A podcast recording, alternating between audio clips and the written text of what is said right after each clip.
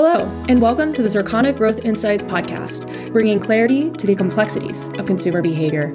Episodes feature industry experts, partners, and guests across the 26 industries we track, representing nearly $4 trillion in global consumer spending. Our goal is to give you transformative insights and the most complete view of consumer and market opportunities. Hello, and welcome to this episode of Growth Insights Podcast. I'm Joan Driggs, your host, and today I'm joined by Sally Lyons Wyatt, Executive Vice President and Practice Leader here at Circana. Um, Sally, I have had the privilege, I get the privilege of speaking with you often, but this conversation is kind of special because it's recorded. I had the good luck um, to attend your recent Icy Insights Top Trends in Frozen Foods webinar, which is really where I want to start this conversation. Um, a phrase that you used jumped out at me like a smack upside the head, and that was speed to table. Um, I feel like it's been a topic that I've been touching on a lot recently, but you just wrapped it up in this neat little ball. Um, so, for our listeners, I want to give you a little bit of a background. Based on our national eating trends research, we know that low prep meals are gaining a lot of steam with consumers. Um, people aren't making as many of those time intensive or invested meals as they used to. Um, we're not even spending as much time on simple everyday dinners. Instead, we're making a lot more zero prep and fast fix dinners. We're also making a lot of those one dish dinners. Um, thanks, Instant Pots and sheet pan meals. So, the same research also indicates that we're using fewer ingredients when we do cook. So these are some dramatic changes, and that's where frozen comes in. Um, so, Sally, talk to us a little bit about so many of those elements of frozen. And I guess I want to touch on the word value because there's just, you know, so many definitions of value here. But what value do frozen foods bring to the table? Well, first of all, thanks, Joan, for having me. I always love just talking with you, and, and it's an honor to be on your podcast. So, thank you, first of all. And then, yes, the speed to table is something that as I was really going through it and connecting all the dots, and you know, the one fact you didn't mention that really was the one where I was like, okay, heavy frozen entree buyers account for nearly 60% of frozen entree sales, but they make up 36% of restaurant trips. Wait, now, say that again. Yeah, let, let me wrap my head around that. 60% of frozen entree sales are accounted by heavy frozen entree buyers. So the heaviest of buyers are representing 60% of entree sales. And they make up, I'm sorry, I might have missaid it, 36% more restaurant trips than the average customer. Wow. So that, so, but then you think about it, you're like, well, why would you go do it? That's when I came up with speed to table you're trying to get the food for your yourself or your family fast. So it made sense when you start connecting all the dots of what you said the one pan the using an air fryer using some sort of appliance that's going to get it made fast. When you think about the fact that consumers are really now on the go more than we were three years ago, right? And on the go means different things. It could be on the go in the house, it can be on the go out of the house. And so this quest for value that you brought up is a big one. And that is is around what we you and I have always said this. Value means different things to different people. We've said that for years. So that's not new. What is starting to evolve is what is value? Is value price? Is it cost? For some it is. In fact, part of what we've seen in recent months is that consumers are looking at that cost per serving. And is it in the range of what I'm looking for? Okay. So value could be that. Value could be around an experience that they might be looking for. I want to have Asian food. Well, one of the easiest places to go in the store for Asian food is in the frozen aisle. So you can get value that way. Value could be I am I am really trying to stick to a specific diet. So there's certain things that I can and can't eat. Well, the frozen aisle can deliver against that too. So value can mean so many different things to so many people, but the frozen aisle really is that that destination place for when you're looking for the value, you're looking for variety, you're looking for different flavors, you're looking for different sizes, um, and looking for occasions across the day that one department can deliver against all. That is pretty impressive. And I really liked that added notion that I hadn't really considered of the cost per serving. Um, because for so many things, you know, we are in this very high inflationary period, but I don't think, I mean, to me, it's like those messages should be out there more, you know, that people are really trying to figure it out. There's, there's something that I've I've shared with Jonna Parker in some of our fresh conversations that I noticed when I went to the deli that you know a quarter pound should make a quarter pound of lunch meat could make like one or two sandwiches or a half a pound could make three to five sandwiches. And I'm like that's brilliant. Like that's something that people could think about. So why aren't frozen foods doing more of that cost per serving um, to like extend the value I think that's pretty genius well after the after the webinar we did, I did have a manufacturer reach out and said that he didn't scroll through his phone during the whole hour, which that was a major feat, which I was like, okay, that's huge. But he said the cost per serving was the biggest nugget he took away that they need to act upon. Oh, see, like mine. I go. love that. I love mm-hmm. that. You know, there's other things that I feel like manufacturers could be doing too about, you know, we mentioned things like these sheet pan meals. Um, and in fact, one of our big pace setters was the Birds Eye sheet pan meals, which started out as a social media phenomenon. It was kind of a TikTok thing. Um, so why aren't companies using digital more to promote recipes and stuff for some of these appliances or kitchen hacks, if you will? It, it is a big opportunity area and we pointed it out there when i was going through and and i I'm sure like you, I go across all of them trying to see what I can find. And I was looking for frozen foods with air fryers, frozen foods with, you know, a rice cooker, frozen for anything, right? And there were few and far between. I did find a lot of fresh. I did find that. So I do think it's an opportunity. It doesn't mean it's not existing. I just think that there is more runway for manufacturers to opt in and leverage those social medias, especially where it's showing the image. They can see that it's not hard. It's two, three steps, boom, speed to table, you've got it. And if you can couple that with the cost per serving or something along that lines, you have a winner, I think. You know, and and you brought up another another one for me, and that was one of our pace setters was Tattooed Chef. Really interesting meals that cross multiple day parts, but they are made with ingredients like tahini, chia seeds, um, brewed, cold brewed coffee, you know, things that I think consumers would be hard pressed to source on their own, much less cook with. And think about it if you were to buy all those ingredients and somehow be able to create some of these really interesting dishes, it would cost you a whole lot more. And are you going to go and whip back, you know, and use the rest of those chia seeds or the tahini or the cold brewed coffee? Probably not. You know, there aren't that many recipes that are going to be asking for so many interesting ingredients. So to me, that's another one of try sourcing this on your own, people. It's so the frozen, like eh, American Frozen Food Institute, they often talk about the fact that that frozen represents a department that is all about minimizing food waste because mm. of what you just said. So it is one of those benefits that not a lot of people think about, but yet at the same time, you did the perfect example of why that is the why that is in fact true um, and again not many departments can deliver against that promise but frozen does so another thing that um, you talked a little bit about and this is based on another webinar that you did around the thrifty center store consumer and that was stretching the meal and this is really appealing right now because so many people are you know, trying to extend the meal for, for more servings or for leftovers. So, can you talk a little bit about how Frozen plays there? So, I do think Frozen still has some opportunities in that regard, but here's where they're playing today and where the opportunities exist.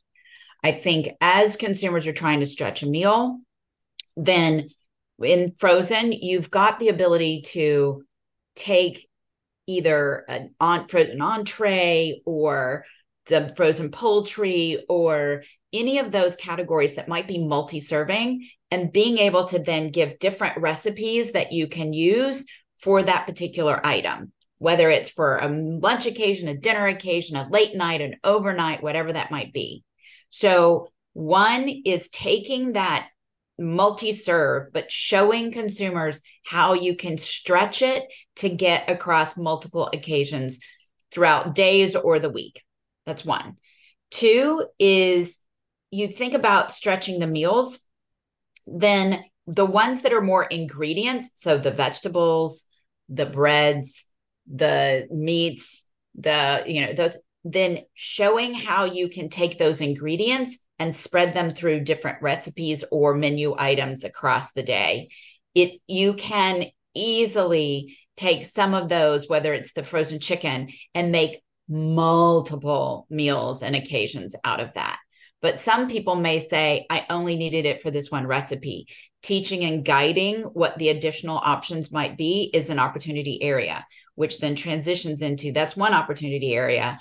But I do think more communication about how to stretch the products. What are some of those different ideas that consumers can tend to, to look towards? Being able to say, this is going to be a more efficient eh, spend for you because of the value it's going to bring for multiple back to value right? Multiple servings and multiple occasions throughout the week. So i want to go back a little bit to that astounding stat that you shared on the 36% more restaurant visits among those highest frozen entree buyers. If i got that right i think i did. did. thank you, you there are so many more value stories that can be told versus food service. Now, I think food service is great. I love going to restaurants. Um, I don't think that's going to go anywhere. But at the same time, we know that the meals sourced at retail are four times less than the foods sourced from restaurants. But there's other value that you identified. And that was, again, speed to table you could order from a restaurant, you could go to a restaurant, um, but it's quicker if you're doing it at home from the freezer, sourced from the freezer. And frankly, for people like me, it might be more comfortable. You know, I don't have to change or get gussied up or anything or get in the car and waste gas. Um, so, talk to me a little bit about that and how, again, frozen foods can maybe have that that message of restaurant quality right in your own freezer for any time of day, any occasion. I think it's brilliant. I think the way that you just framed that up is exactly what the opportunity is. The interesting thing about that little factoid is the restaurants that these frozen buyers are opting in is for more lunch and dinner. Knowing it's lunch and dinner, then the ad that I would have for you is then zeroing in on the messaging for the lunch occasions what is it that you can do in frozen that's going to deliver that speed to table for lunch in your own home restaurant quality speed to to the table or speed to your computer? Because i don't know about anybody else listening. Half the time. I am eating lunch at my computer. So for this it might be speed to computer. For dinner speed to table right? So what is it that you can do to highlight the different cuisines the different flavors the different types of um, menu options that you even mentioned. You can have, you know, a variety of experiences within just that one department, and and in doing so, have that restaurant quality, but at home. In fact, there's a lot of restaurants that have their own brands in mm-hmm. frozen, so you know you're getting that restaurant quality at home, own convenience, and you can go to the speed to table, or it could be we can now continue to play with this and do speed to couch so that if you want to stream and eat your dinner, you can do that too.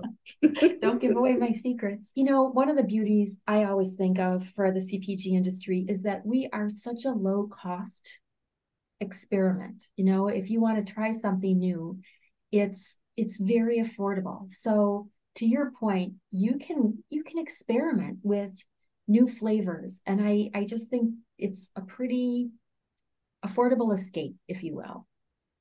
That's actually a really good segue into yet another kind of fact that we had during the presentation.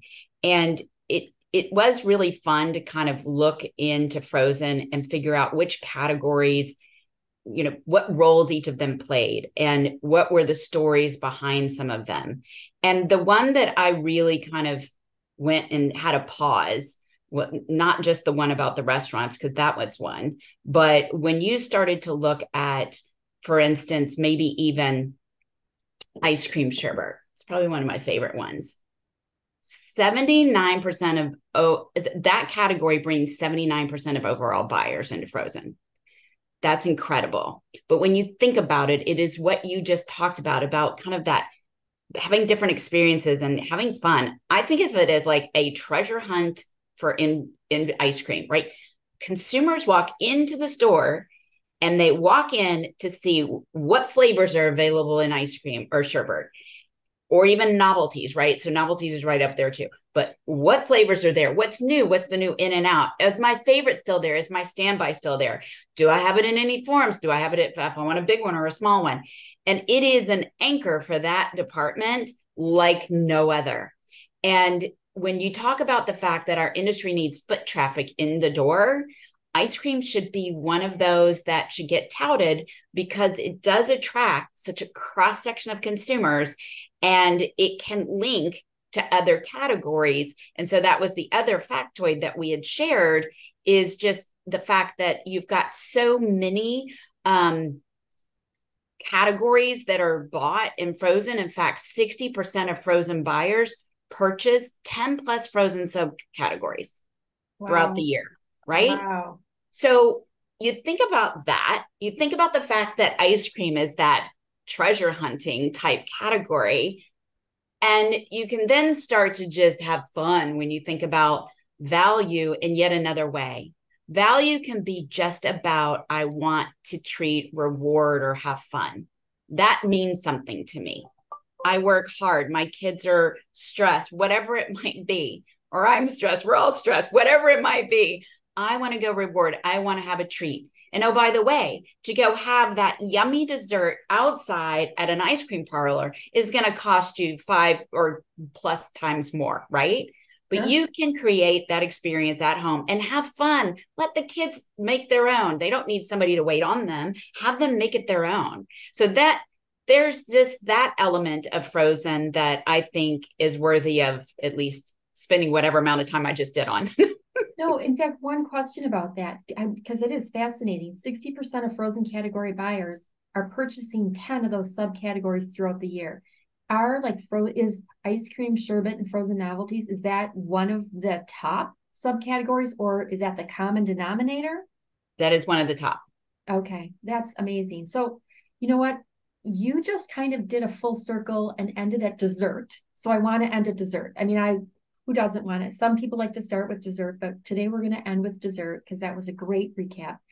And I just want to recap a couple of the things that we talked about.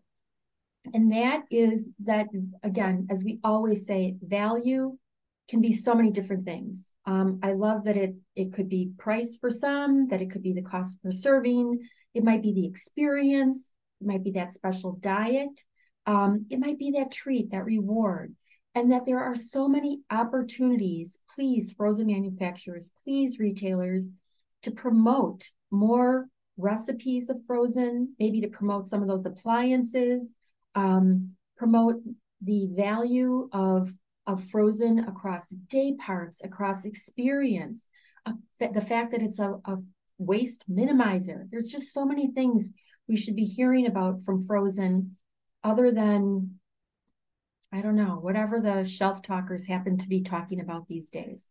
For your own treat, visit Circana.com and look for Icy Hot Insights, Frozen Trends under our webinar section in Insights. So, Sally, thank you so much for your time today. And I know that we'll be talking again soon, and hopefully, you'll let me record it again soon, too. I would love it, Joan. Thank you so much and appreciate those of you listening. Thanks for listening. Please subscribe to the Circana Growth Insights podcast so you don't miss an episode. And let us know what you'd like us to cover. We'll serve it up in a future episode. Look for us wherever you get your podcasts and be sure to review Circana Growth Insights. Want to learn more? Visit us at circana.com and connect with us on Twitter, Facebook, and LinkedIn.